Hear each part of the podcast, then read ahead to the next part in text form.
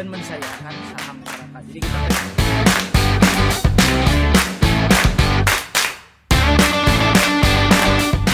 beda sama Jakarta kalau orang Bandung tuh uh, listrik investasiin buat sekolah anak. Golf itu something new. Gitu kupu-kupu mungkin ke- Eh, ayahku tuh satpam gitu kan di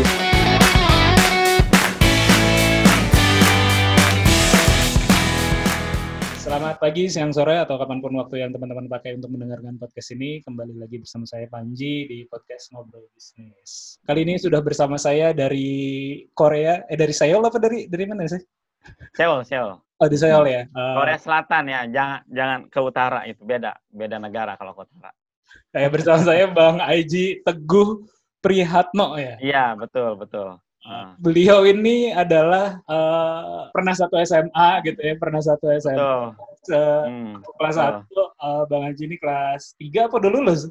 Kelas 3, iya. Kita beda dua tahun gitu ya. Kayaknya jauh banget ya, padahal cuma dua- beda dua tahun. Saya eh, agak-agak kerasa ketemu guru SMA ini sebenarnya. Waduh, waduh. Itu padahal cuma beda berapa tahun kita ya? Dua tahun. Sering-sering Betul. diomongin ini nggak, Bang? Apa namanya mirip dengan salah satu guru? Iya, iya dulu betul, betul.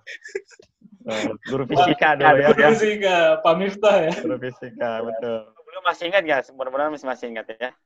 Eh, aku, juga udah pernah ngobrol sama Pak Yahya sebenarnya di podcast ini. Cuman sama Pak Miftah eh, belum belum. Ah, belum. Sama Patut dicoba tuh. Mm-mm. Patut dicoba. Cuman eh, masalahnya kalau Pak Yahya kan masih suka interaksi, cuman kalau Pak Miftah eh, nggak pernah sama sekali sih jadinya setelah. Oh iya. nggak nggak Iya, iya, iya. nggak untuk ngajakin gitu. eh Bang Ah. Ini lagi ada di Korea Selatan lagi kuliah. Mungkin ini Bang awalnya boleh perkenalan dulu gitu Iya. eh, backgroundnya, Iya, iya. aktivitas kayak gitu yang bisa kita bahas nanti ke, ke depan gitu. Ya, Bismillahirrahmanirrahim. Eh, perkenalkan, nama saya Aji ya. Panggilannya Aji. Beda ya, Panji Aji ya, beda N gitu. Eh, jadi setelah lulus SMA teh bareng sama Bang Panji itu ya, saya lulus eh, di kuliah di Teknik Elektro ya, UI Universitas Indonesia masuk 2004, lulus 2008 gitu ya. Hmm. Terus setelah itu saya kerja di Excel Aziata gitu. Dulu Excel Aziata terus tiga tahun 2009 sampai 2012 gitu Excel Aziata. Nah setelah dari Excel saya mencoba berkarir di Saudi Arab Saudi itu di kota Riyadh ya ibu kotanya di perusahaan telekomunikasi juga Saudi Telecom Company selama lima tahun ya itu di situ multinational company kita kerja bersama apa namanya berbagai bangsa dan negara ya di Middle East, Pakistan, India itu ya. Di bersama Lebanon, Jordan, Saudi. Jadi benar-benar multicultural di Saudi itu. Pure saya eh, jadi apa namanya? senior engineer di sana itu.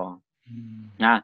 Selama kan 2012 ya, 2012 sampai 2017 di Saudi.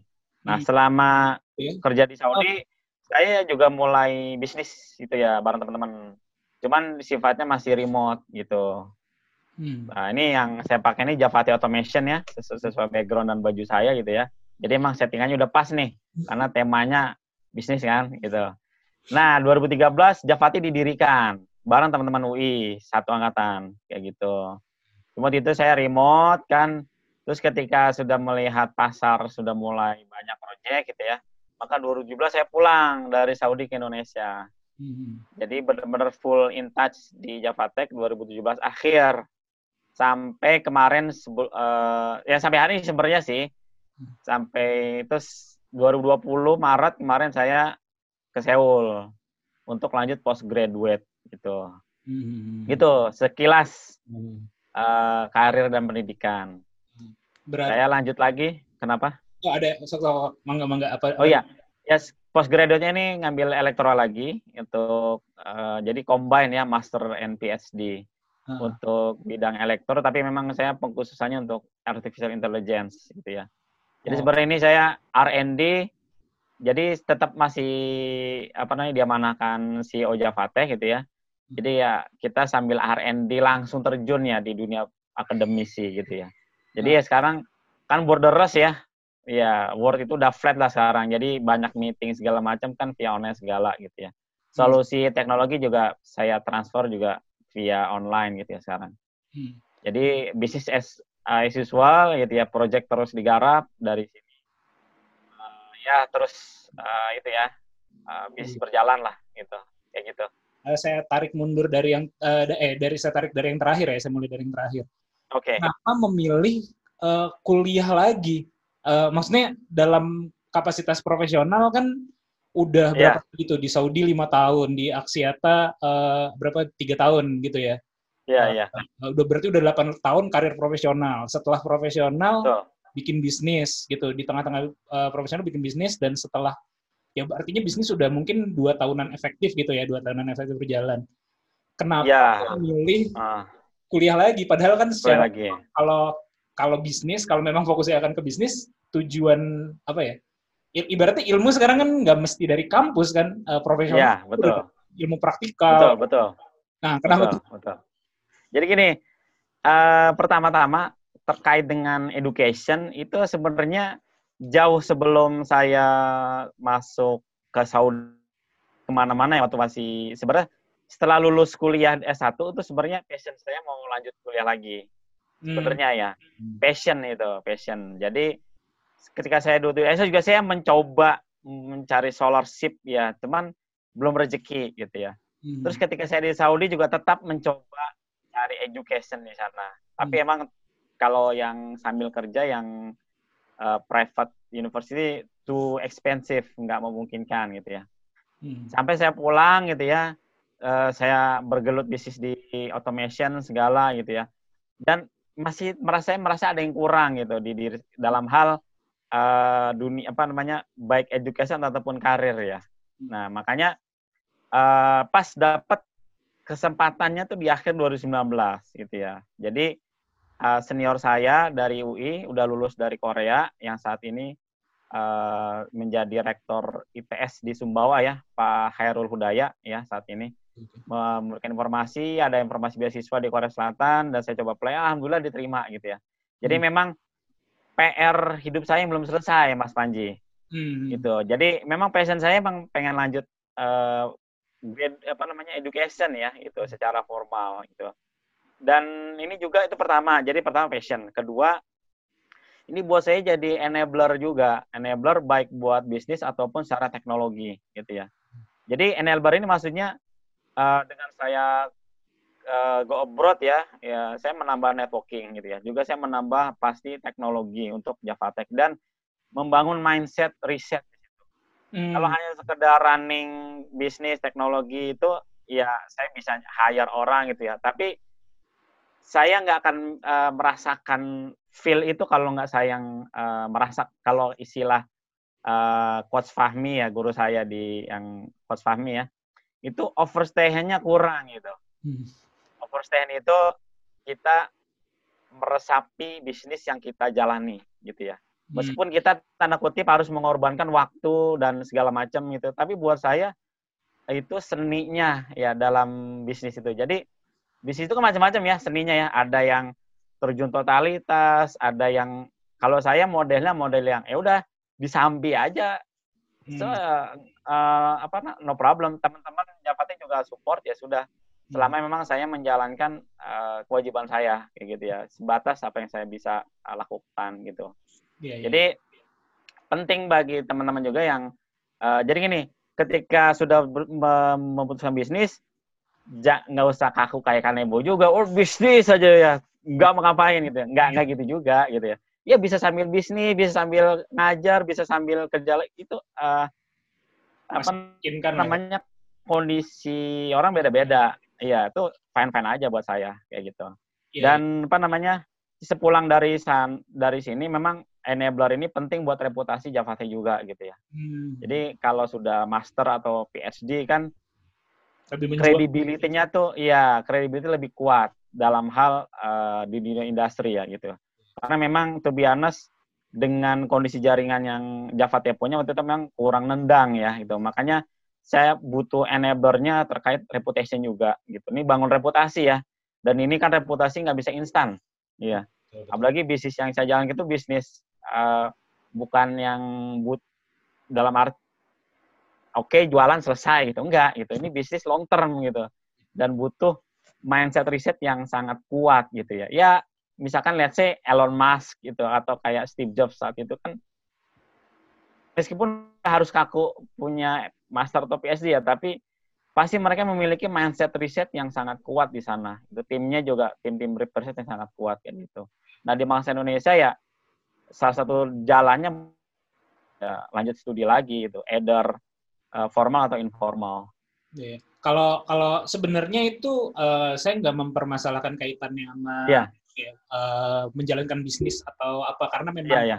uh, secara pribadi juga uh, saya bermain di beberapa kaki lah ibaratnya kayak gitu. Artinya kan Oke. kutip di Sambi juga. Cuma lebih Iya. kepada ya tadi sih mungkin jawabannya adalah karena passion uh, sesuatu yang Passion. Cita-cita apa cita-cita belum tercapai. Cuma pasti menantang banget karena kan eh, tadi kan eh, Bang Haji bilang kita selisih dua tahun plus ya, dua tahun ke atas gitu. Artinya kan sekarang usia udah pertengahan 30 lah, 30 35 sekarang. oh 35 ya, bahkan 35. Iya, betul. Eh, sementara saya sendiri yang masih 31 32 eh apa ya berfik selalu berpikir gitu. Gue sebenarnya ada ada ke- keinginan untuk kuliah lagi eh, sedikit lah sedikit gitu. Eh, eh, cuman eh, salah satu yang memberatkan adalah aduh ih udah segini eh umur eh gitu. apa ap- bisa nggak gue belajar lagi di kelas duduk eh belajar mah oke lah ujiannya itu gitu terus juga ngeriset paper lah apa segala macam dengan Iya, iya, iya, betul, betul. udah 10 tahun terakhir ataupun uh, Bang Haji mungkin udah ya udah 10 tahun juga gitu profesional nggak pernah duduk lagi di bangku kelas gitu ya mendengarkan dosen lagi. Apalagi sekarang di luar negeri luar negeri yang notabene Iya, apa bukan bahasa Inggris gitu. Itu pasti iya, menantang banget ya dan dan banget, banget. pilihan yang berani banget gitu. Banget itu. Jadi emang eh, ketika saya memutuskan ini banyak teman-teman saya ya Mas Japatek, teman-teman Japatek, atau teman-teman yang dekat ataupun yang baru kenal juga 99% tuh kaget gitu ya, kaget. Kayak mereka tuh nggak percaya, lu ngapain sih kuliah lagi gitu kan? Lu udah di CEO segala macam gitu-gitu ya. Buat ya gitu. eh apa namanya? eh jadi environment kita tuh memang secara natural itu akan senantiasa eh, bertolak belakang dengan keputusan kita gitu itu pengalaman saya baik itu keputusan ke Saudi ya, ya keputusan kita itu akan selalu mendapatkan konfrontasi dari lingkungan sekitar gitu ya. Hmm. dan buat saya itu eh, jadi pelajar tersendiri ya buat ya ya oke okay, gitu ya. Let's say gini let's say gini. Eh, namanya pendidikan kan ada gagal ada berhasil ya bener nggak? Gitu.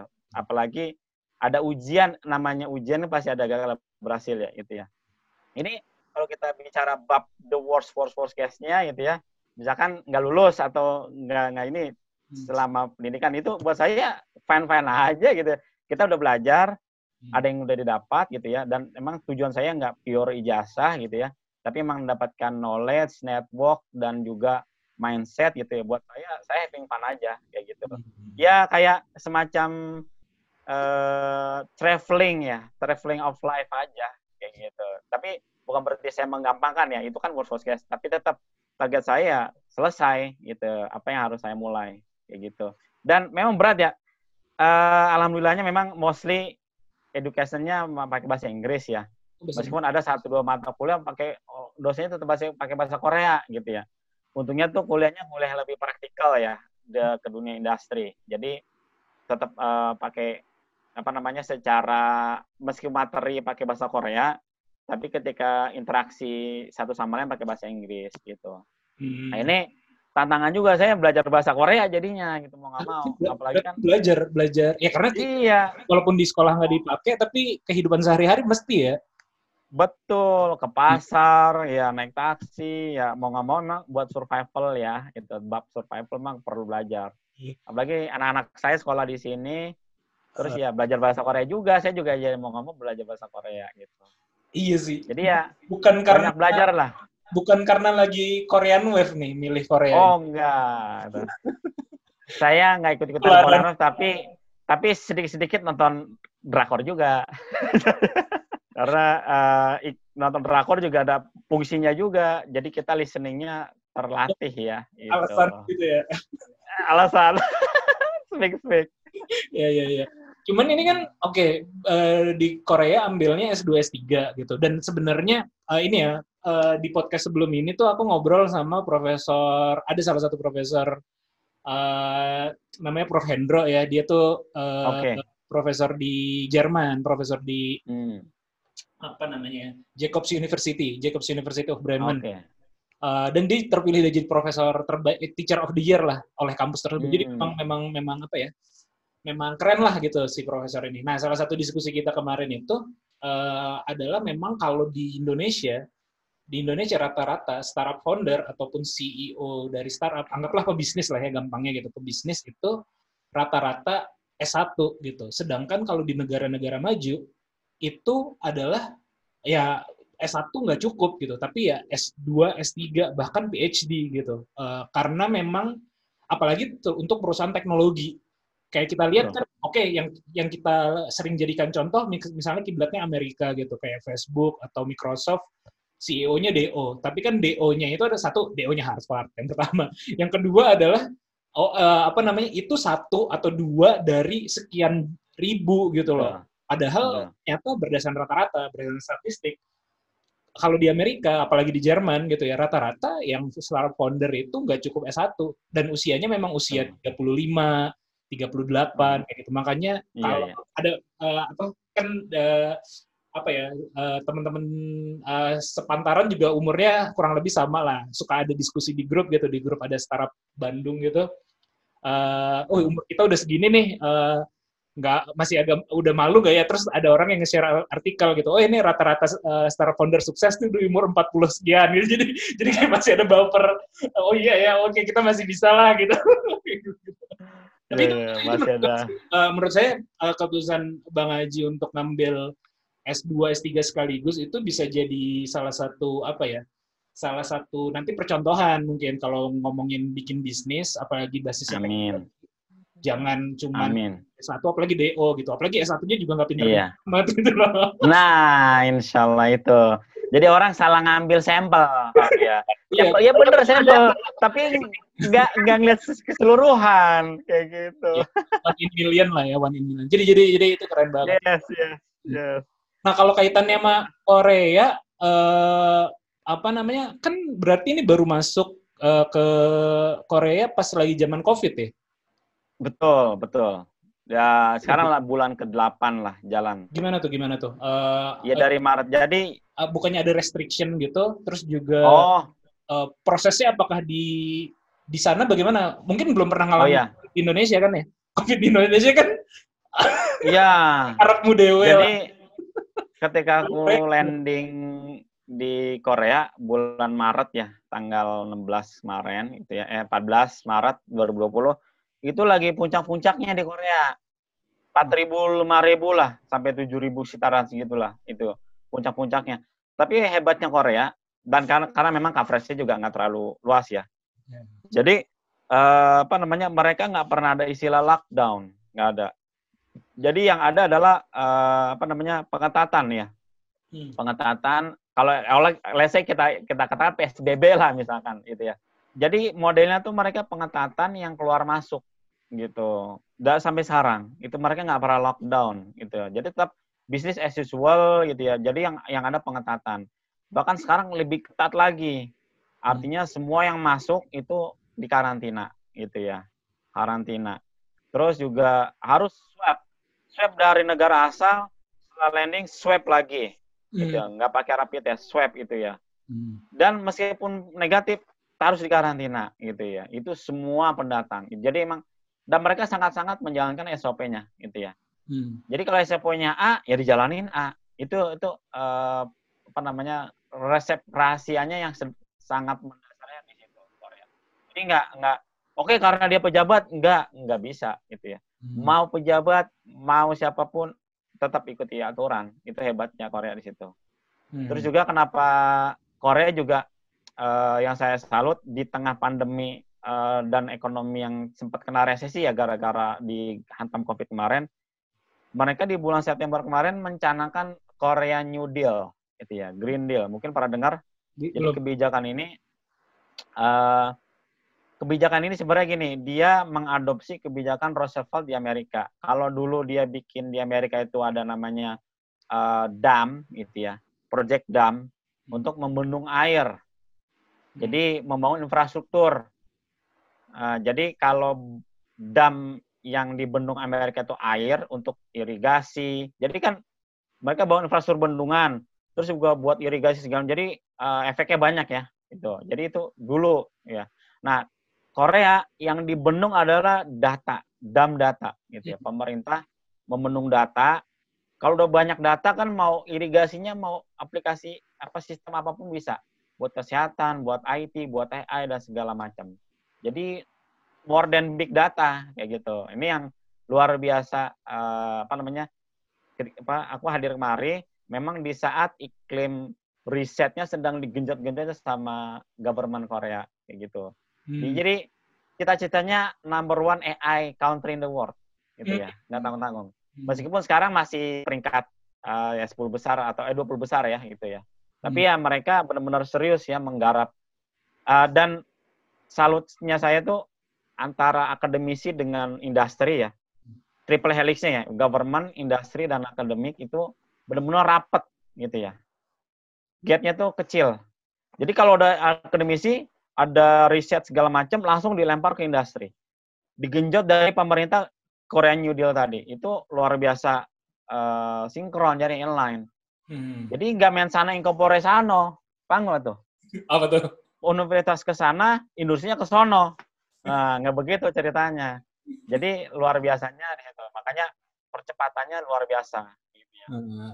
Ya, memang yeah, yeah. culture-nya luar biasa ya, culture uh, etos kerjanya Pak, terutama yang aku alami di sini dunia akademiknya benar-benar kita daya inovasinya itu digenjot abis gitu ya. Pokoknya serba bikin sesuatu yang inovatif lah gitu ya. Apa pun itu.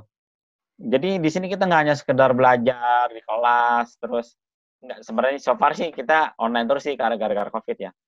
Uh, belajar terus ujian enggak enggak enggak gitu kita ngerjain sesuatu project real dari industri kita bikin sesuatu inovasi gitu ya untuk dibuat riset baru kayak gitu. Oh, Itu oh, luar biasa. Berarti yang uh, tadi ya kalau uh, kuliahnya ini kan udah udah 8 bulan di Korea, berarti kuliahnya nih masih Betul. kuliah online ya berarti? Belum belum ya. belum ada datang ke kampus atau uh, apa namanya datang ke kampus. Jadi aku udah ngambil 6, 6 mata kuliah, uh, sorry, iya 6 mata kuliah. Dua mata kuliah yang ketemu di lab. Sisanya 4 online semua. Hmm. Betul. Dan emang tiap hari tetap lab, tapi yang sifatnya kelas besar itu nggak ada, gitu. Oh iya iya iya iya. Iya itu, itu menarik banget sih yang yang apa ya? Uh, kayaknya memang kalau negara-negara maju tuh concern terkait dengan problem solvingnya dari uh, industri uh, nyari sol uh, nyari solving ke university atau lembaga riset memang udah berjalan dengan bagus sih. Di kita memang yang masih exactly masih apa ya masih banyak PR banyak PR saya nyebutnya banyak PR bahasa halusnya. Iya iya iya. Iya iya. Karena apa ya tadi tadi uh, aku bilang juga ya kan habis ngobrol sama teman-teman apa profesor dari Jerman juga aku kan uh, setelah S1 waktu itu sempat course di sana dan ngambilnya memang hmm.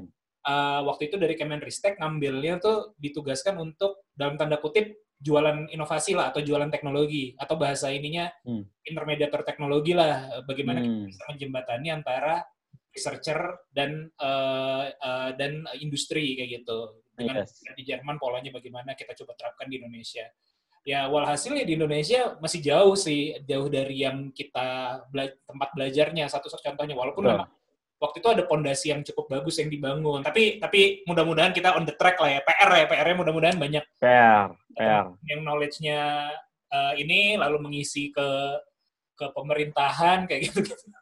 Iya, iya.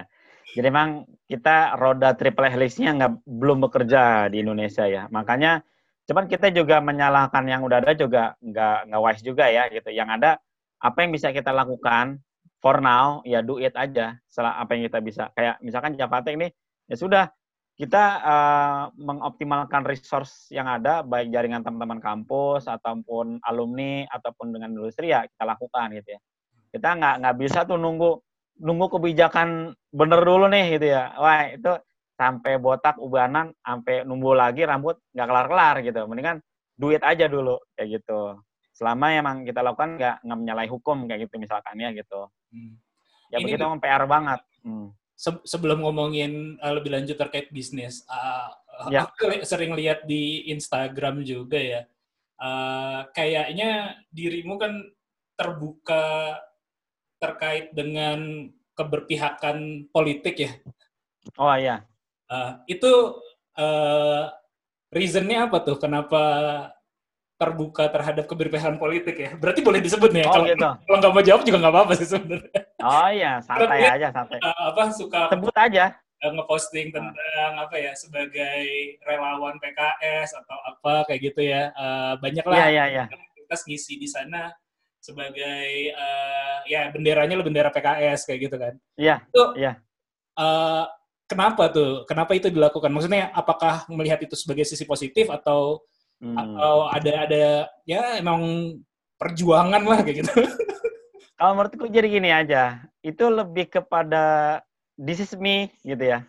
Hmm. Ini gue gitu, maksudnya uh, I'm not doing something wrong kayak gitu. Jadi ya uh, alami aja, natural, nggak nggak yang harus mau meraih sesuatu jadi apa aja, enggak. Jadi ini uh, jauh sebelum, jadi gini, saya berpartai itu semenjak uh, apa namanya uh, masa muda ya, maksudnya setelah lulus kuliah saya berpartai gitu ya, uh, apa namanya, uh, jadi jadi sebelum sebelum jauh sebelum Javatek dan juga sebelum ke Saudi memang udah berpartai gitu, Hmm. itu bagian dari uh, pilihan hidup ya, itu choice aja gitu.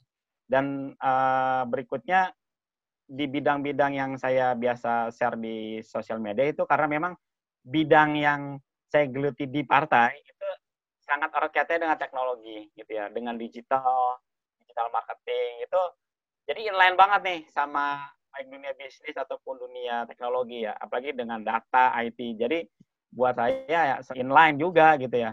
Meskipun kalau nggak inline juga ya ya it's okay I'm uh, political party kayak gitu. Selama ya jadi gini, as long as it's right gitu aja. Jadi ya siapa pun berhak selama kita nggak jadi gini, ketika bicara personal is free ya, mau declare mau partai apa pun, agama apa pun itu bebas. Hmm. Karena itu personal ya. Hmm. Tapi ketika sedang kita lagi berbisnis nih, maka saya babnya nggak ada berpartai, nggak ada. Hmm. Saya nggak pernah kalau dalam berbisnis lagi bisnis nih, lagi rapat, Pak partainya apa Pak? Enggak, itu kagak bakal. Hmm. Nah, itu salah tempat. Nah, ketika saya bisnis, pure ngomong bisnis, solusi A, B, C, D, saya nggak nggak pernah bahas-bahas yang di luar eh, di luar kamar lah ibaratnya. Bahasnya yang eh, bisnis saja. Jadi kuncinya tuh profesional. Hmm. Ketika memang kita lagi bisnis, ya tunjukkan kalau anda tuh perform kayak gitu di bidang apa pun. Gitu Mas Manji. Tapi Jadi ya apakah itu ada ada apa ya? Apakah itu ada dampak eh, positif atau dampak negatifnya terhadap pro- profesionalitas atau bis- jadi misalnya gini, ketika Hmm. saya kasih konteks ya, misalnya gara-gara orang melihat saya partai A, eh, konteks positifnya adalah oh dia ini nih, wah gua eh, gua ada project, gua kasihnya ke dia deh gitu karena Ah, eh, eh, apa ya ibarat ada kedekatan yang eh, intangible-nya kayak gitu. Atau malah ah, Aku males oke, oke. eh, bisnis sama dia, dia mah kan orang orang partai itu, apalagi dia terlalu Iya. frontal eh, keterlibatannya terhadap eh, partai tersebut gitu atau ya eh, berbahan politik tertentu gitu. Apakah ada Oke. salah satu dari dua efek itu? Gitu? Eh, so far sih belum ada ya. Aku pribadi belum belum menemukan eh, ekses atau akibat eh, aku declare berpartai terus eh, karena itu oh oh jadi kamu PKS ya nggak jadi deh bisnis belum pernah kejadian gitu. Ya semoga sih nggak usah nggak nggak perlu kayak gitu ya karena berarti tandanya nggak profesional gitu ya. Karena what I what I choose itu nggak nggak nggak ada hubungannya dengan bisnis kayak gitu. Itu pertama. Kedua eh apa namanya terkait dengan pilihan ini sebenarnya eh mau menunjukkan aja sih bahwa kita tuh profesional. Maksudnya aku menyontohin bahwa dari pribadi itu ya lo bebas mau milih apa pun, Hmm. tapi kalau mau dari dalam, dalam apa dalam bab berbisnis ya bisa lo profesional kayak gitu. Bukan karena ini gue orang partai maka gue bisa dapat project dari jalan partai.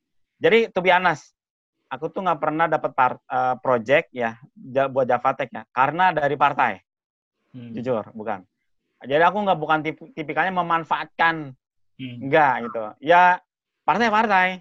Ya enggak, aku nggak minta minta tolong. Presiden partai, tolong dong cariin project. Enggak, enggak. Aku nggak pernah ngemis kayak gitu. Hmm. Ya mandiri itu terpisah dalam arti dalam hal profesional.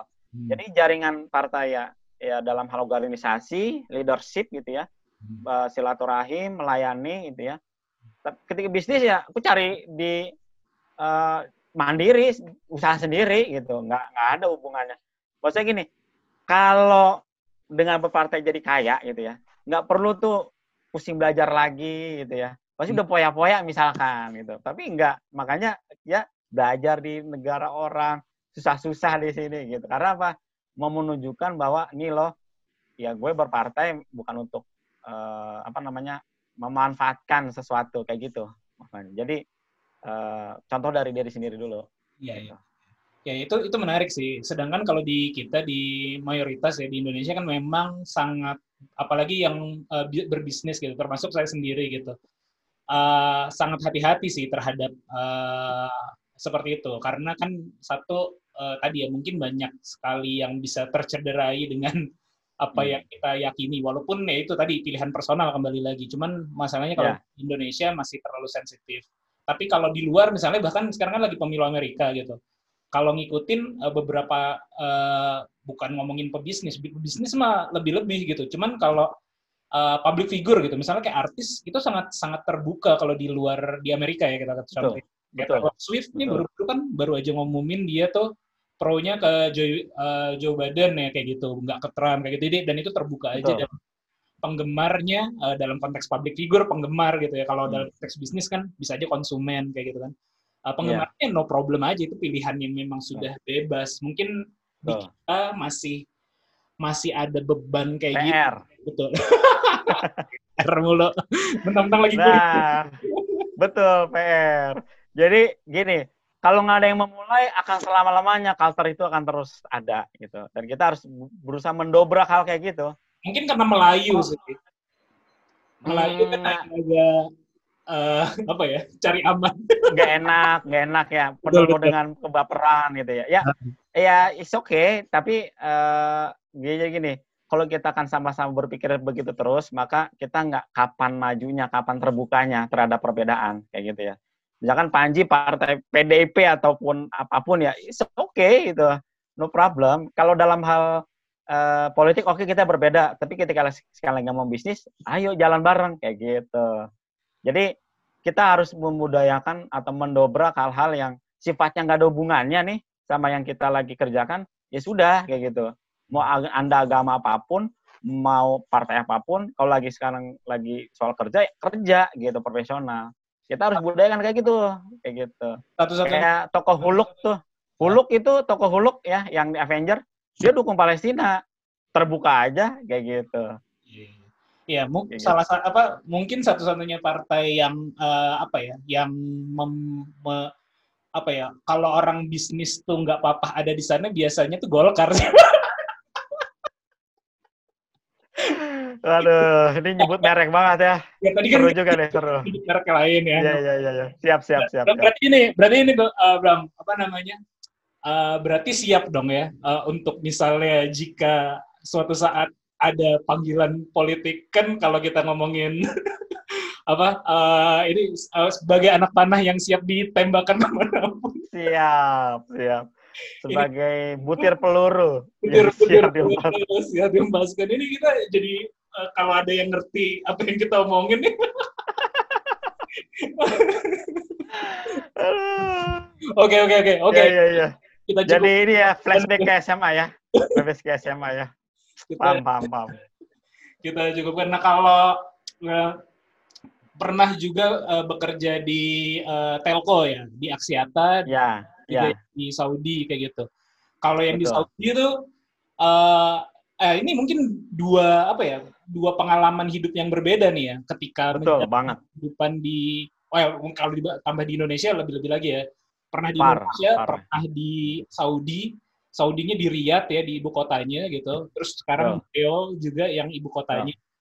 Eh, apa nih yang sangat berbeda culture-nya ya antara misalnya kalau kita ngomongin Indonesia dengan Saudi, apakah Saudi seperti yang orang-orang Indonesia persepsikan gitu, yang uh, strict, uh, terus apa dan segala macam. Sedangkan Korea, Oke. apakah seperti yang Indonesia pers- persepsikan juga gitu? Cewek-ceweknya cantik-cantik, cowok-cowok ganteng-ganteng kayak gitu. Iya, iya, iya. Jadi pertama-tama, eh jadi gini, kenapa satu background kenapa aku ngambil postgraduate lagi ya dalam hal keilmuan bisnis ini ya. Jadi gini, 8 tahun berkarir di telco, terus berikutnya handle bisnis Java Automation ini itu dua dunia yang berbeda, dua planet berbeda, Mas Panji. Hmm. Gitu. Telco and automation is jauh banget gitu ya. Meskipun sama-sama dari elektro gitu. Jadi elektro sendiri mazhabnya banyak, ada ada otomasi, ada telco kayak gitu.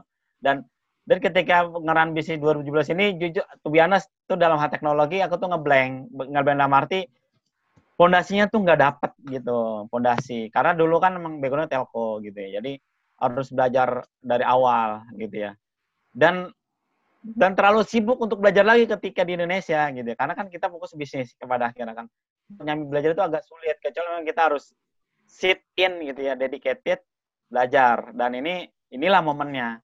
Dan aku memang di sini memang benar belajar industri artificial intelligence which is support buat uh, R&D-nya Javatech kayak gitu ya nah itu pertama kedua terkait dengan pertanyaan uh, kehidupan di Kor, uh, Arab dan Korea itu emang different banget gitu ya culture-nya jadi kalau culture Saudi itu kalau bahasa kita tuh culture santuy gitu ya Hmm. culture santuy baik secara masyarakat civilization-nya jadi uh, jadi gini lima tahun Hmm. itu serasa kayak lima hari atau lima bulan Hmm. di di Saudi ya aku tuh lima tahun ya tapi itu cepet banget nggak kerasa gitu ya.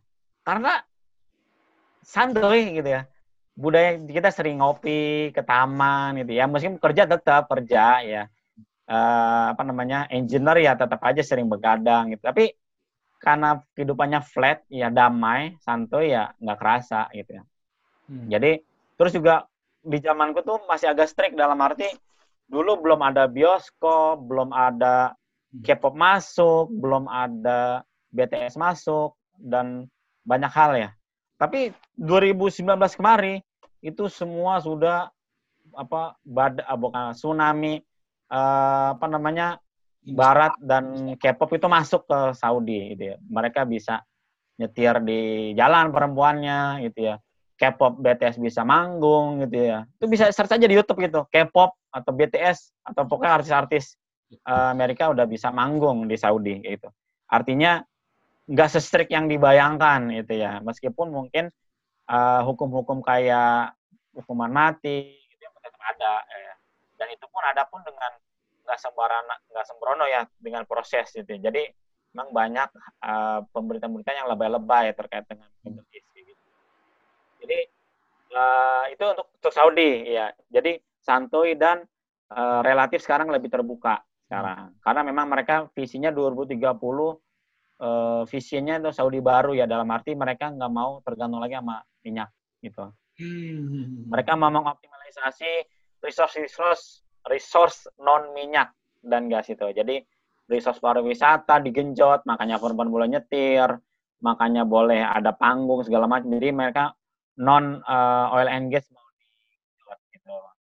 Dan banyak hal lah. Terus juga Saudisasi banyak pekerja-pekerja yang ibaratnya yang middle law itu sekarang di handle banyak kan orang-orang Saudi kayak gitu. Dulu dimanjain, bahkan sampai kasir aja apa-apa negara luar sekarang udah mulai yang kasir yang yang yang yang apa namanya itu orang Saudi itu Hmm. untuk Saudi ya Iya, iya, iya. Nah, sekarang Korea nih Korea pas ke Korea itu saya tujuh bulan nih udah kayak tujuh tahun kayak gitu ya kebalikannya jadi waktu itu sempit banget jadi kekurangan waktu deh kalau di Saudi serba melimpah waktu kalau di serba kekurangan waktu karena 24 jam waktu kita dapatnya 24 atau dua kali lipat kerjaannya kayak itu kasarnya gitu rasanya nggak cukup waktu 24 jam itu kita kalau 24 per 7 maunya 48 per 7 maunya. Mungkin maunya 40 48 jam. Karena tugasnya banyak banget kayak gitu, proyeknya banyak gitu ya. Dan ambisi untuk inovasinya tinggi gitu ya, kayak gitu. Itu letak budaya perbedaan letak etos kerja gitu ya. Kalau culture secara umum ya, kalau Saudi ya memang mereka kan budaya asalnya kan tertutup ya. Nah, tapi kalau pas ke Korea ya tahu sendiri dah, lihat aja K-pop gitu, BTS. Ya gitulah keseharian masyarakat di Korea ya begitu semuanya. Jadi mereka memang mencerminkan negaranya masing-masing kayak gitu. Hmm. Ya, ya, ya. Kalau lihat Saudi, lihat aja Muhammad bin Salman dan itu perempuan itu itulah pakaian eh, apa namanya cerminannya. Kalau lihat Korea ya ya begitu banyak gua apa pakai kayak BTS K-pop itu ya begitulah atau lihat film-film drakor itu Hmm. cerminan budaya mereka memang gitu. Itu itu menarik sih yang yang yang Saudi ya Eh, di podcast ini juga sebelumnya pernah ngobrol sama ada namanya Kang Adan ya eh, senior saya juga dia tuh pernah dia bisnis eh, travel umroh sih eh, umroh dan haji dan pernah di Saudi eh, handle restoran gitu berapa lima eh bukan di Saudi sih di di di mana ya? Iya, Pak, ya, kalau nggak salah di iya di Saudi betul karena kan di Hmm. Mekahnya ya untuk untuk jamaah haji atau untuk Oke. Teman-teman dari pramugari apa Garuda yang kayak gitu-gitu Hmm. ber- lima tahun Oke. gitu di sana kalau nggak salah. Dan salah satu yang dia apa ya yang dia obrolin juga kaitannya adalah ter- terkait dengan orang Saudi yang memang relatif nggak mau tadi jadi pekerja apa ya menial job lah ya pekerja Betul. kelas eh, pelayan atau pekerja Iya. eh, yang kayak gitu-gitu dan budaya mereka untuk serving memang rendah banget gitu. Jadi nggak. Kalau ketemu menurut dia kalau ketemu apa ya petugas imigrasi orang Saudi tuh boro-boro ramah gitu. Tapi memang lo ngapain ke negara gue? Kayak kayak kayak kayak, kayak lebih begitu gitu. Sangat bertolak belakang dengan Indonesia yang relatif lebih apa ya kita kan lebih surfing lah ya orang gitu lebih lebih begitu gitu Eh, tapi tapi di zaman itu mereka juga eh, di dia tuh jauh lebih dulu sih kalau saya nggak salah ingat karena dia udah dari dia tuh 2003 eh, angkatannya Hmm. udah udah lebih dulu di setelah lulus langsung tahu di sekian tahun gitu. Eh, eh, pada zaman itu dia cerita udah mulai apa ya? eh, orang-orangnya udah mulai pengen belajar eh, yang luar. Eh, alih-alih menyuruh dia belajar bahasa Arab, lu eh, ngobrol sama kita bahasa Inggris aja kayak gitu. Jadi udah pengen coba coba lebih terbuka kayak gitu juga udah mulai menerima dan sekarang ya ya 2019 ke sini mungkin jadi udah lebih lebih ini lagi ya lebih terbuka lagi dan memang eh, oh ya sesuai rajanya juga kayak gitu kan katanya memang meng- menggenjot eh, pariwisata juga ya Iya. Akhirnya kena. COVID nih di 2020. Kalau kalau yang Korea, a- aku pernah denger gini sih, kredonya orang Korea. Karena sempat ada startup Korea juga yang apa ya kita diskusi lah di Jakarta gitu.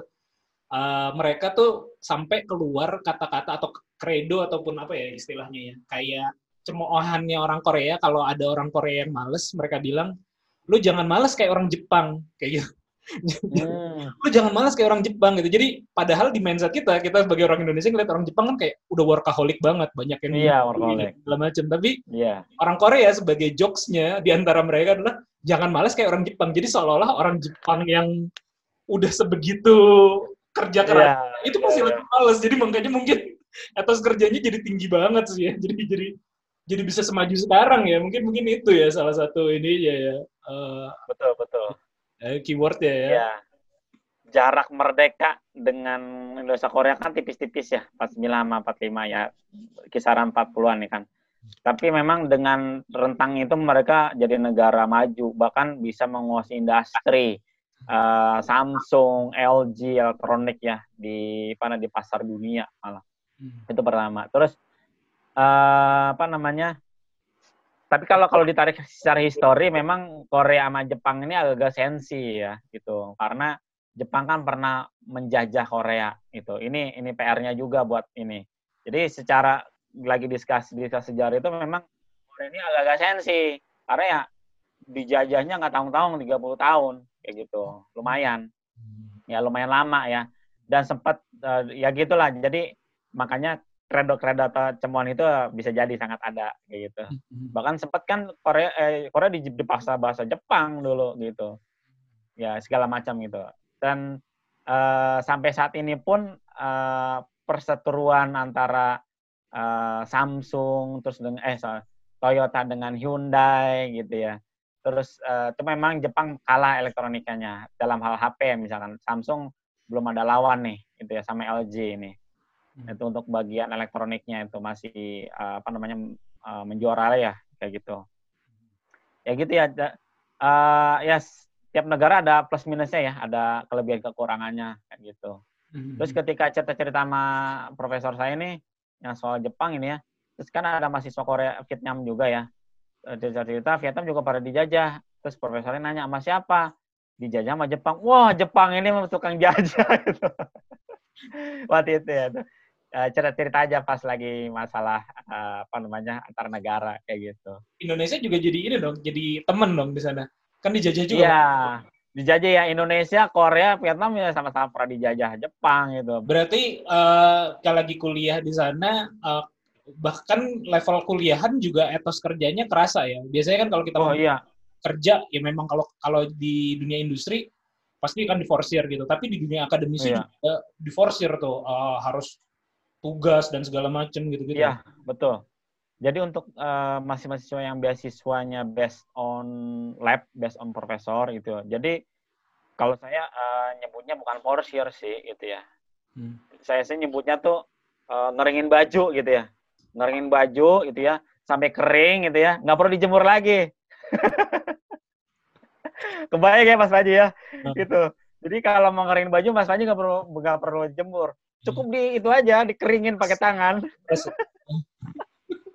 Kayak gitu ya gitu jadi memang eh, ketika ngobrol sama mahasiswa-mahasiswa sini yang khususnya engineering ya Hmm. yang engineering itu ternyata tipikalnya sama gitu ya. tipikal profesornya segala macam itu similar Hmm. gitu ya tipikal mereka semua profesornya pekerja keras gitu ya nggak ada yang santuy penuh mengejut inovasi gitu ya makanya ya no matter Samsung dan LG itu mengerajai pasar eh, elektronik HP misalnya gitu ya. Ya itu buahnya dari itu gitu. Terus eh, apa namanya serba apa namanya cepat serba buru-buru dikit-dikit hari gitu ya kayak gitu hmm. budayanya.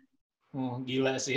budaya lembur. Ya workaholic gitu profesornya. Jadi mau nggak mau ya mahasiswanya ya ngikut kan gitu ya kalau mau survive Berarti kalau ya luar biasa. kalau ngeliat di YouTube kan suka banyak mahasiswa-mahasiswa Indonesia di Korea tuh yang kayak happy-happy gitu, tapi ternyata enggak ya. Eh, mungkin yang mu- nggak saya nggak bilang seluruh mahasiswa gue sama, sama ya. Kan khusus ini kalau engineering tipikal similar. Tapi yang kayak bagian humaniora language gitu ya. Dan beasiswanya yang beasiswa government yang lab atau profesornya nggak perlu nyari-nyari proyekan ya mu- mungkin itu sangat mungkin bisa santuy sangat mungkin bisa K-pop K-popan gitu mungkin aja kayak gitu kayak gitu-gitu. Tapi kalau yang engineering apalagi yang beasiswanya eh, dari profesor udah siap-siap gitu ya. Sing-singkan baju gitu ya. Siap-siap eh, ini siap-siap turun badan gitu ya. Ya aku ini berat berangkat 73 gitu ya. Hari ini 63 gitu ya. Dalam berangkat dalam waktu 7 bulan gitu ya. 10 kilo saja. Luar biasa. Ini berarti sebenarnya da- dalam keadaan uh, penuh stres dong kita ngobrol nih. Ah, ya it depends ya, karena memang kan pola hidup di sini emang emang secara ini lebih sehat ya, ya lebih lebih objektif sehat. Kenapa? Kalau di Indonesia itu udah pollution, terus makan mulu, terus naik mobil, ya jadi jadi menggempul lah itu namanya lemak gitu ya. Tapi di sini eh, antara rumah dengan kampus jalan kaki ya eh, sekitar 15 menit Oh. dan topologinya tuh nggak flat. Topologi seperti kehidupan, never flat. Topologinya tuh naik turun. Jadi eh, perbukitan ya naik turun kayak gitu lumayan. Jadi memang olahraga jadinya. Dan saya selaku muslim eh, agak sulit mencari daging ya, gitu. Hmm. daging yang halal buat bisa dikonsumsi. Hmm. Jadi harus pesan dulu. Jadi ah, nggak semudah kalau kalau di Indonesia kan ah, ada banyak macam-macam ya. Itu mampir dikit ada suatu merek makanan gitu ya. Bisa langsung dibeli makan on the spot gitu. Kalau sekarang kagak bisa gitu dia. makan noodles pun haram gitu ya buat saya aku selalu muslim gitu karena kan disembelihnya nggak sesuai syariat Islam kayak gitu harus cari nunggu gitu kayak gitu ya ya lakukan jadi lebih sehat sih memang kalau Hmm. dari segi kesehatan Mungkin itu juga faktor gitu. faktor nurunnya bukan cuma karena tekanan ya, karena hidupnya sehat lah ya. Ah, lebih itu eh, dan memang dan lebih bekerja ya memang sih Eh, lebih lebih kerasa kerjanya gitu Nah, kalau kalau di compare kampusnya nih, eh, lab-nya lah, kalau Iya. bicara fasilitas lab atau eh, apa yang eh, pendidikannya lah ya secara umum gitu. Iya. Haji kan eh, UI, UI kan eh, kampus terbaik di- juga gitu ya, ITB, UI Iya. gitu ya, Iya. yang mana eh, unggul lah di Indonesia kayak gitu. betul di compare dengan eh, nama kampusnya apa di di, di Korea? Kungmin Kungmin University Kukmin. Ya, kalau di Kungmin iya kampusnya Bang Haji sekarang gimana tuh? Apakah kampus-kampus terbaik di Indonesia nih bisa seimbang lah atau eh, secara fasilitas masih jauh juga ternyata kayak gitu atau bagaimana? Oh oke oke. Jadi kalau kita lihat uh, ranking kampus UI dengan Kukmin ini memang nggak terlalu jauh ya. Itu bahkan UI to be honest, lebih lebih tinggi itu ya. Tapi bukan bukan berarti wah lebih UI lebih tinggi nyesel Kukmin enggak gitu. Jadi gini, kan kita melihat itu jangan parsial ya gitu. Kalau di sini Kukmin oke, secara peringkat secara seluruh dunia memang kalah sama UI gitu ya. Tapi di sini networking dengan industrinya nempel banget gitu ya. Terus support dari kampus dalam hal facility tinggi kayak gitu. Jadi emang sat- satu aspek eh, memang eh, kalah misalkan dari UI gitu ya. Tapi aspek-aspek lain itu nggak nggak nggak nggak bisa disaingin sama kalau kita environmentnya masih di Indonesia kayak gitu.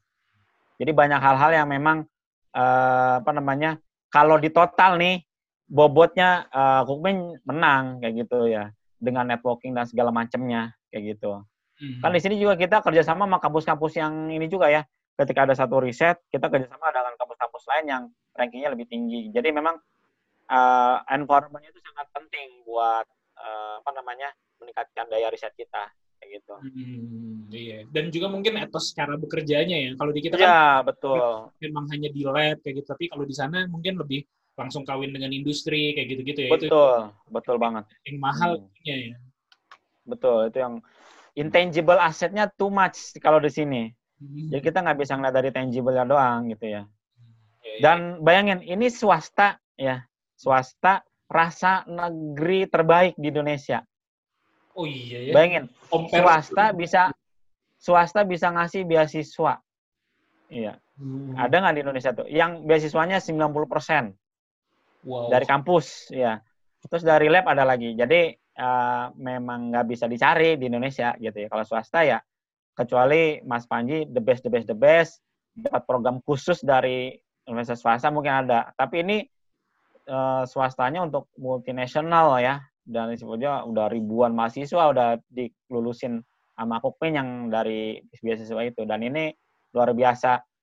Eh, ya itu tadi kan kalau kita mikir dari duitnya dari mana ya kalau nggak dari pemerintah itu karena kreatifnya mereka kayak gitu Iya, iya, iya. kreatif dalam kerjasama dengan industri salah satu ininya fundingnya gitu mereka jadi eh, karena karena perkawinan dengan instansi tadi jadi mereka nggak kelimpungan nyari dari funding kayak gitu Hmm. Tapi memang kalau di di Korea juga sama dengan di Indonesia gitu. Maksudnya eh, ada kampus terbaiknya juga kayak eh, ada ya ada kayak kayak apa apa nama kampusnya? ya Kayak Korea. SNU SNU nomor satu Eh, Nah, dan itu kalau communities ya. apa negeri dan itu negeri ya. Iya negeri negeri kan Seoul National University dia negeri emang yang yang lima besar negeri semua Hmm. Kukmin itu 30 besar se Korea itu ya besar Korea, uh, ya universitas se Korea gitu dan Hmm. Sama UI yang nomor satu di Indonesia dan Iya negeri gitu ya. Jadi iya kita cukup betul ketinggalan betul di, dilihat kayak gitu ya. Iya, kalau dari bobot kalau kita bicara IPK totalnya ya gitu ya masih ya tuh biasa masih kalah kayak gitu. Nah kalau ngomongin Gitu. bisnis nih bang, uh, Ya. Java Tech tuh apa sih sebenarnya? Hmm. Nih, nih bisa kelihatan kan automation market leader. Jadi itu ini visi uh, Java Tech. Jadi automation itu kan, uh, oh ya Mas Manji apa eh, uh, teknik fisika ya kalau salah ya? Betul betul. Oh, teknik fisika gitu ya. Otomatis Jadi kita banyak bela- belajar. ya betul. Ins- Instrumentasi, automation pasti adalah berkaitan. Jadi kita mau eh, apa unggul di bidang automation, otomatis gitu ya, otomatis baik sisi teknologi ataupun pelayanan yang sifatnya eh, kita fokusnya tepat guna untuk industri kayak gitu. Nah, kata tepat guna ini yang eh, kompleks gitu ya. Kenapa? Karena eh, bicara tepat guna kan banyak variabelnya ya. Variabel harga, variabel cost, variabel teknologi itu sendiri, variabel dengan culture industri kayak gitu-gitu. Dan ini maka kita eh, visinya automation market leader tapi jargon kita simple solution for your automation. Jadi di bidang otomasi tapi karena memang kita melihat market di Indonesia itu jadi gini, kita harus mengeduket banyak hal eh, educate people ya. Kita harus mengeduket juga customer dan supplier. Kita juga harus mengeduket terkait dengan eh, apa namanya kebijakan kebijakan yang ada gitu. Nah, ini eh, baru melahirkan simple itu nggak nggak simple gitu. Nah, itu Java Tech gitu. Jadi memang kuncinya kita terus belajar. Makanya eh, motivasi aku belajar di sini kan buat eh, bisa ngerti, bisa mel- melahirkan solution yang simple itu gimana sih kayak gitu. Dan gimana supaya bisa kasih solusi yang automation itu gimana sih kayak gitu. Apalagi ini termasuk eh, bagian dari bidang yang terus berkembang dengan cepat ya. Ada industri 3, terus sekarang industri 4.0, nanti ditopang oleh AI, big data, ataupun eh, machine learning, deep learning, nah, kayak gitu-gitu tuh eh, apa namanya ber- semua berkelindan gitu ya dengan eh, bisnis Java Tech ini kayak gitu ya. Makanya Java Tech ini kita mau jadi manager juga eh, terus eh, apa namanya in touch inline dengan customer gitu ya. Sambil kita mengimprove solution yang udah ada gitu. Jadi sekilas pengenalan Java Tech ada tiga eh, apa namanya solusi utama. Solusi pertama- pertama utility management. Kita bantu mantau otomatis pabrik ya utility-nya energi utility. Jadi kan kalau kalau di pabrik tuh banyak boiler ya chiller itu kan utility mesin-mesin utility.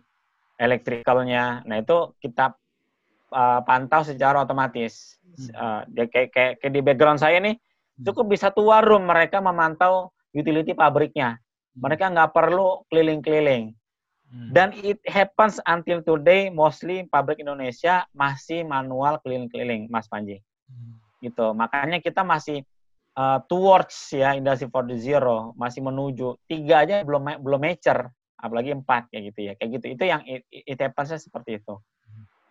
Yang kedua, kita bantu Pak manufaktur itu dalam memantau uh, output production-nya.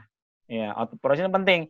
Kalau Mas Panji punya pabrik plastik, pabrik toples, it- atau pabrik yang sifatnya jadi dari mesin apa robotiknya ya, itu kan nggak mungkin kita hitung satu persatu ya, gitu ya.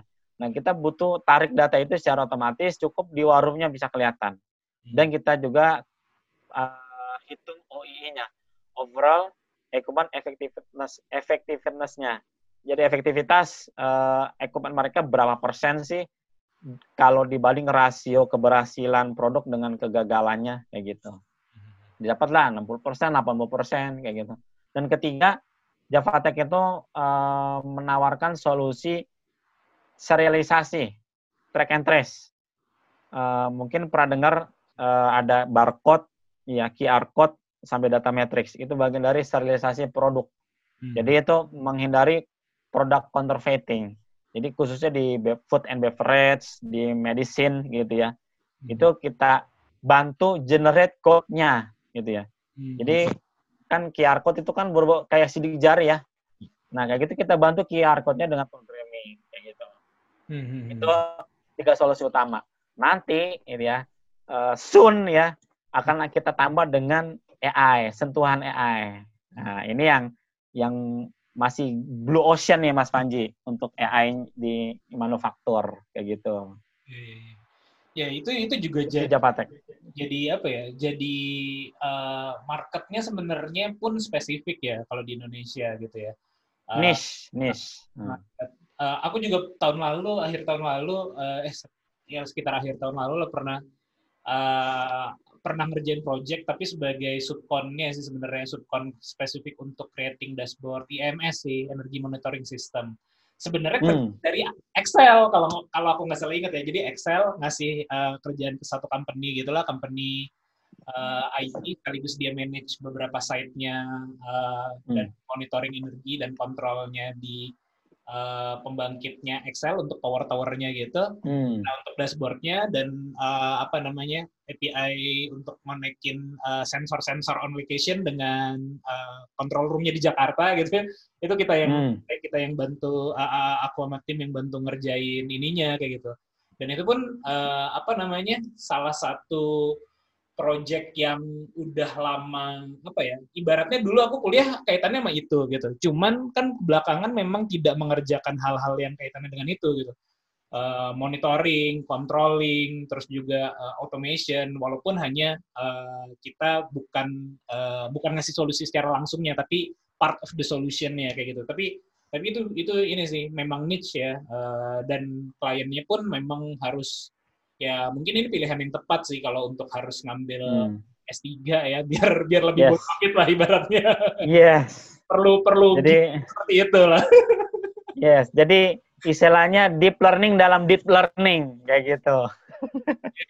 Dan ini jangan-jangan tuh proyeknya barengan nih kita Mas Panji yang Excel itu. Jadi Excel itu kan punya ribuan tower ya. Itu dia bagi-bagi ke vendor. Hmm. Dan vendor itu punya subconnya lagi. Nah, Japatek Supan salah satu vendornya Hmm. kayak gitu. Iya dan dan maksudnya apalagi tadi kenyataannya ini ya aku baru uh, karena temenku juga banyak yang jadi automation engineer kan dan kerja Hmm. di industri yang cukup mapan lah tapi itu berarti kenyataannya bahwa masih banyak yang uh, belum terjadi itu mungkin di industri-industri industri kan luas banget ya di Indonesia ya SME-nya, terutama SME, Small Medium Enterprise, itu Hmm. mostly uh, masih jauh dari industri 4.0 ya. oh, Iya, tidak berarti jauh. targetnya target marketnya uh, kalau contoh kliennya uh, kayak gimana nih contoh kliennya uh, Java Tech Jadi yang udah bahkan yang multinasional pun ada yang belum digitalisasi.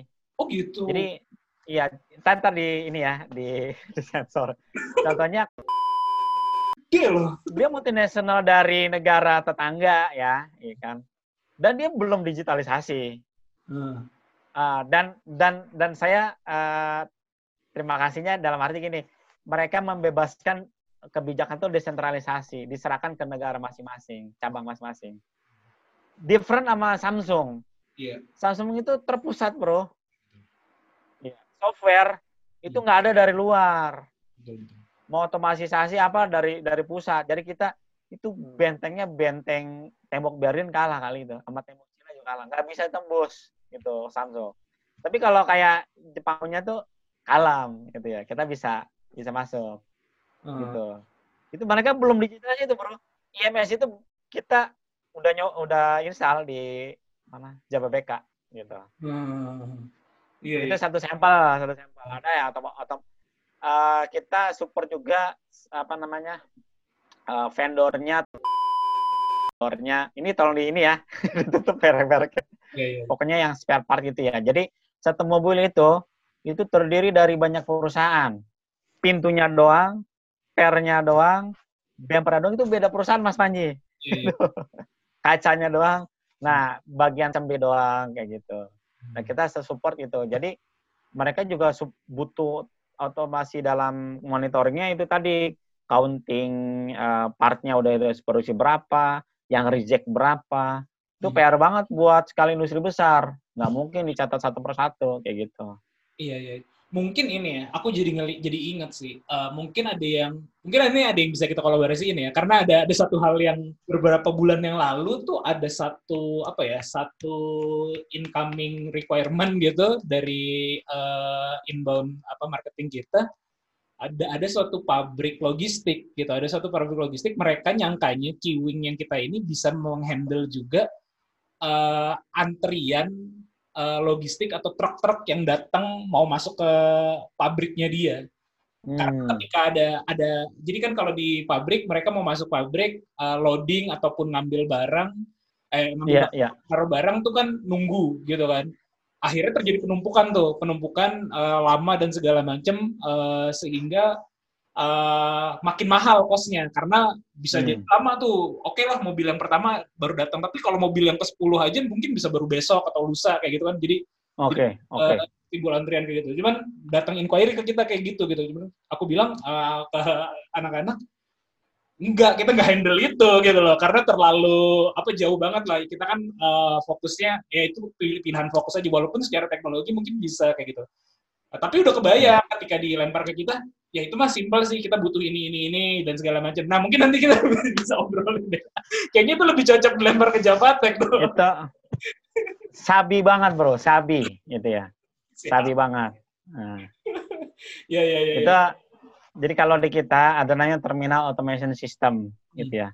Terminal automation system itu eh, aplikasinya buat di depot-depot. Ya depot-depot bukannya SPBU ya. Ya SPBU bisa, tapi mostly buat depot yang eh, apa namanya loading unloading gas or, atau minyak di pelabuhan gitu.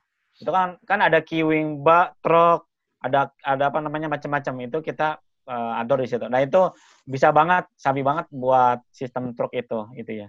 Itu sistemnya itu track and trace tadi yang saya eh, ceritain, gitu. Bisa pakai itu. Kalau terkait dengan itu kan berarti Javatech ini eh, adalah perusahaan servis ya. Jadi ketika ada inquiry apa eh, kita eh, Javatech mencoba mencari solusinya end to end gitu kan. Ya, yap. Yang minta apa kita coba sol- solusikan. Ada rencana Yap. untuk ke produk nggak, Bang? Produk ya dari tadi ya dari tiga produk itu kita masing-masing bikin softwarenya. Hmm. Dari tiga yang aku yang IMS terus auto production, yang IMS ini namanya Click nama produknya. Yang auto production namanya eh, apa namanya? Jadi lupa. Eh, Gagal jadi namanya- asli udah lama gak nyebut udah. Eh, JT Pro ya terus yang ketiga JT apa JT Code kayak gitu ya nah eh, apa namanya tiga ini kita punya softwarenya jadi gini eh kalau IMS itu kita pakai hardware apa pun tapi program softwarenya dari Javatech kayak gitu Hmm. begitu pula yang solusi production sama eh, serialisasinya itu kita punya tampilan dashboardnya kayak gitu Hmm. itu yang ya meskipun masih uh, perlu banyak improvement ya at least ada lah untuk yang kita jual kayak gitu untuk uh, brandnya gitu ya itu bisa buat buat white label juga ya Hmm. karena memang tadi uh, core bisnis model kita B2B kayak gitu Iya ya. Kenapa aku tanya gitu? Soalnya eh, apa namanya ya? Kalau kita ngikutin trennya hype sekarang kan sebenarnya perusahaan berbasis produk ya dibanding dengan perusahaan berbasis jasa yang sifatnya lebih apa ya? Kalau ibaratnya ber- berbasis jasa kan kita selalu custom sesuai dengan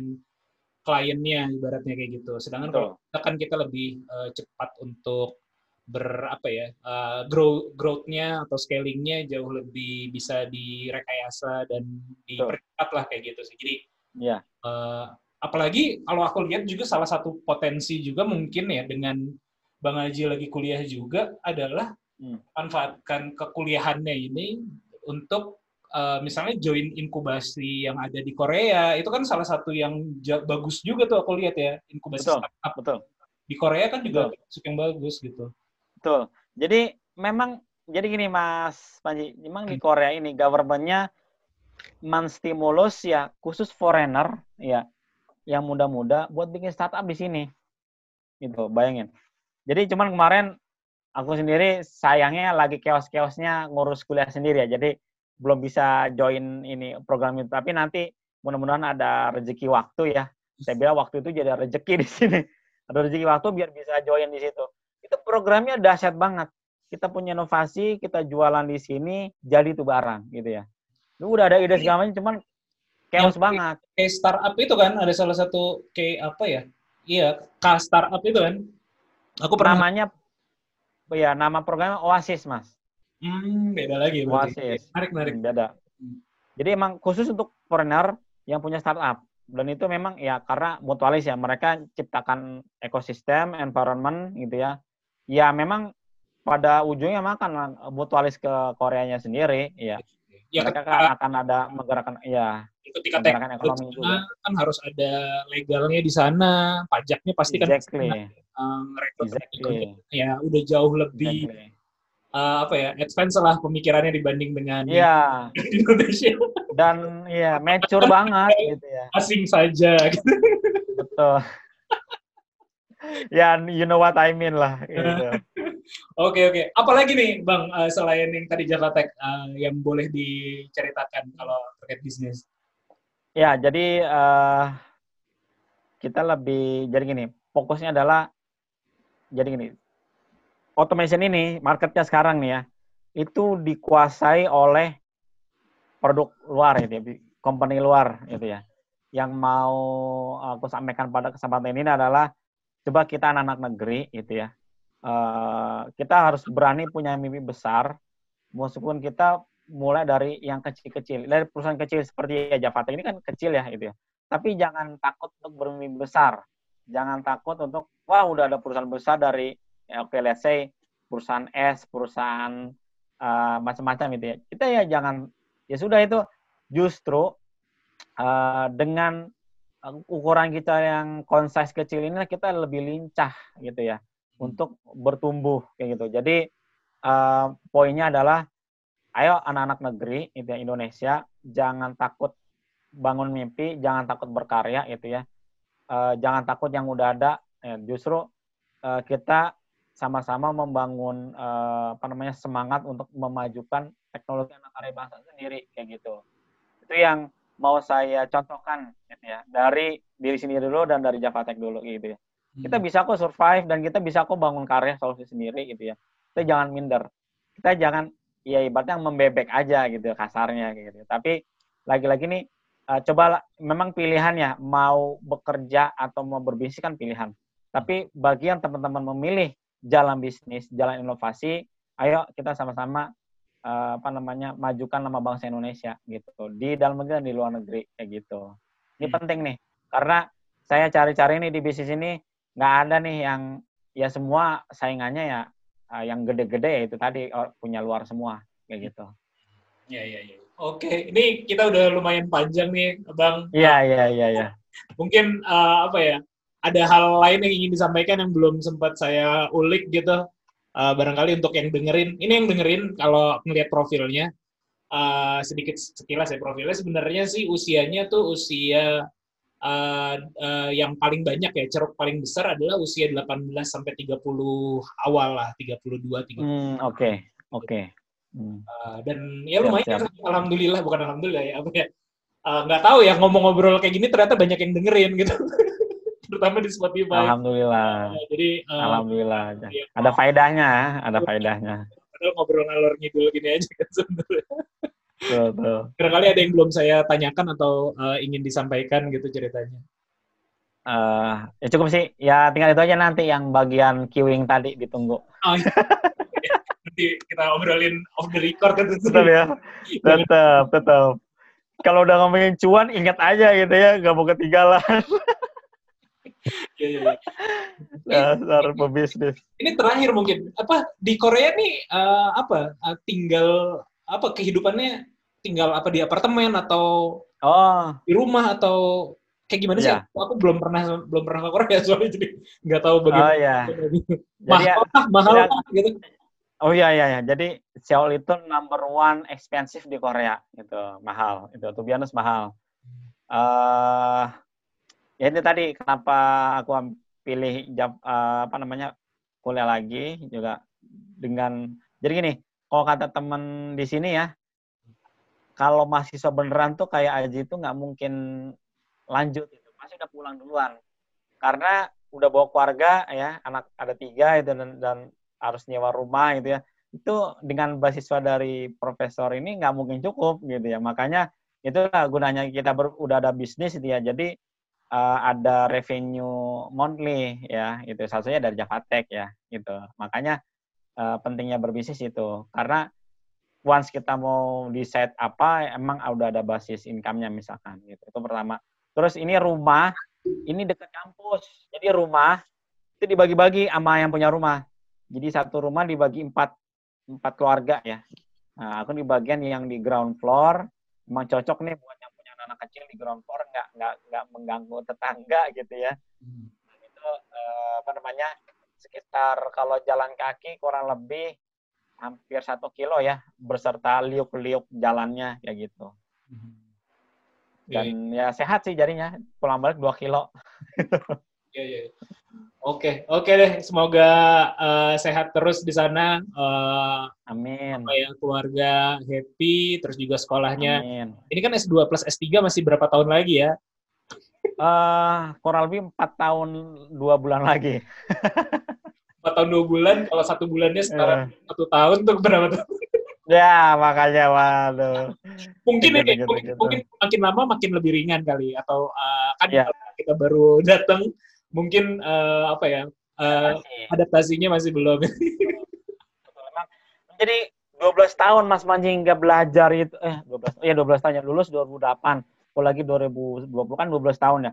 12 tahun nggak kuliah lagi tuh luar biasa eh culture shock di kepala tuh lumayan pening gitu ya. Lum- ya to be honest gitu ya lumayan pening. Tapi ketolong passion tadi Eh, aku suka baca suka nulis gitu ya. Suka sesuatu yang teknologi gitu ya. Meskipun nggak ketika bicara detail ambiar juga gitu ya. Tapi ya fun aja akhirnya kayak gitu. Ya, Dan itu, apa itu salah namanya? satu apa ya salah satu concernku juga tuh kalau mikir lagi Ya, kuliah lagi aduh kuat nggak ya? Nah itu tadi. Nah pentingnya juga bawa keluarga ya karena ketika udah ada keluarga ya udah jadi ak- kita akan lebih jejak itu ya dalam di mengambil Korea nggak kuat sih kalau sendiri sih. Nah kayak gitu. Itu tadi apalagi di uh, number one expensive ya Expensive. di Korea. Jadi kalau di ini bulanannya 650 ribu won per bulan. setara berapa Kali tuh 13. tiga Setara berapa ya kurang 60 lebih hampir 8 Lap- hampir 8 juta ya. juta ya 8 jutaan ya oh, Iya, 8 juta. iya, iya, itu iya. dengan kurs 13 ya. Sama 12 setengah, 12 Oh, oke. oke oke ya ya ya Rumah doang mah, belum yang lain. gila Kayak gitu. Iya iya iya iya ya, Makanya kalau mahasiswa beneran bu- bu- bukan nyambi pengusaha jebol itu. Wassalamualaikum dah. Jalan-jalan doang di Korea iya. gitu. oke oke bang thank you ya waktunya Ya, sama-sama. Sehat juga Mas Panji di Indonesia sana. Siap, siap. Ini aku tutup Ya. dulu, nanti baru kita aku habisin apa? Aku tutup recordingnya dulu, baru nanti kita. Siap. udahan. Terima kasih buat Siap, siap. eh, terima kasih buat teman-teman yang udah mendengarkan podcast ini sampai akhir. Semoga obrolan kita ada manfaatnya. Eh, sampai Amin, ketemu Allah. di eh, podcast ngobrol bisnis episode selanjutnya. Bye. Bye.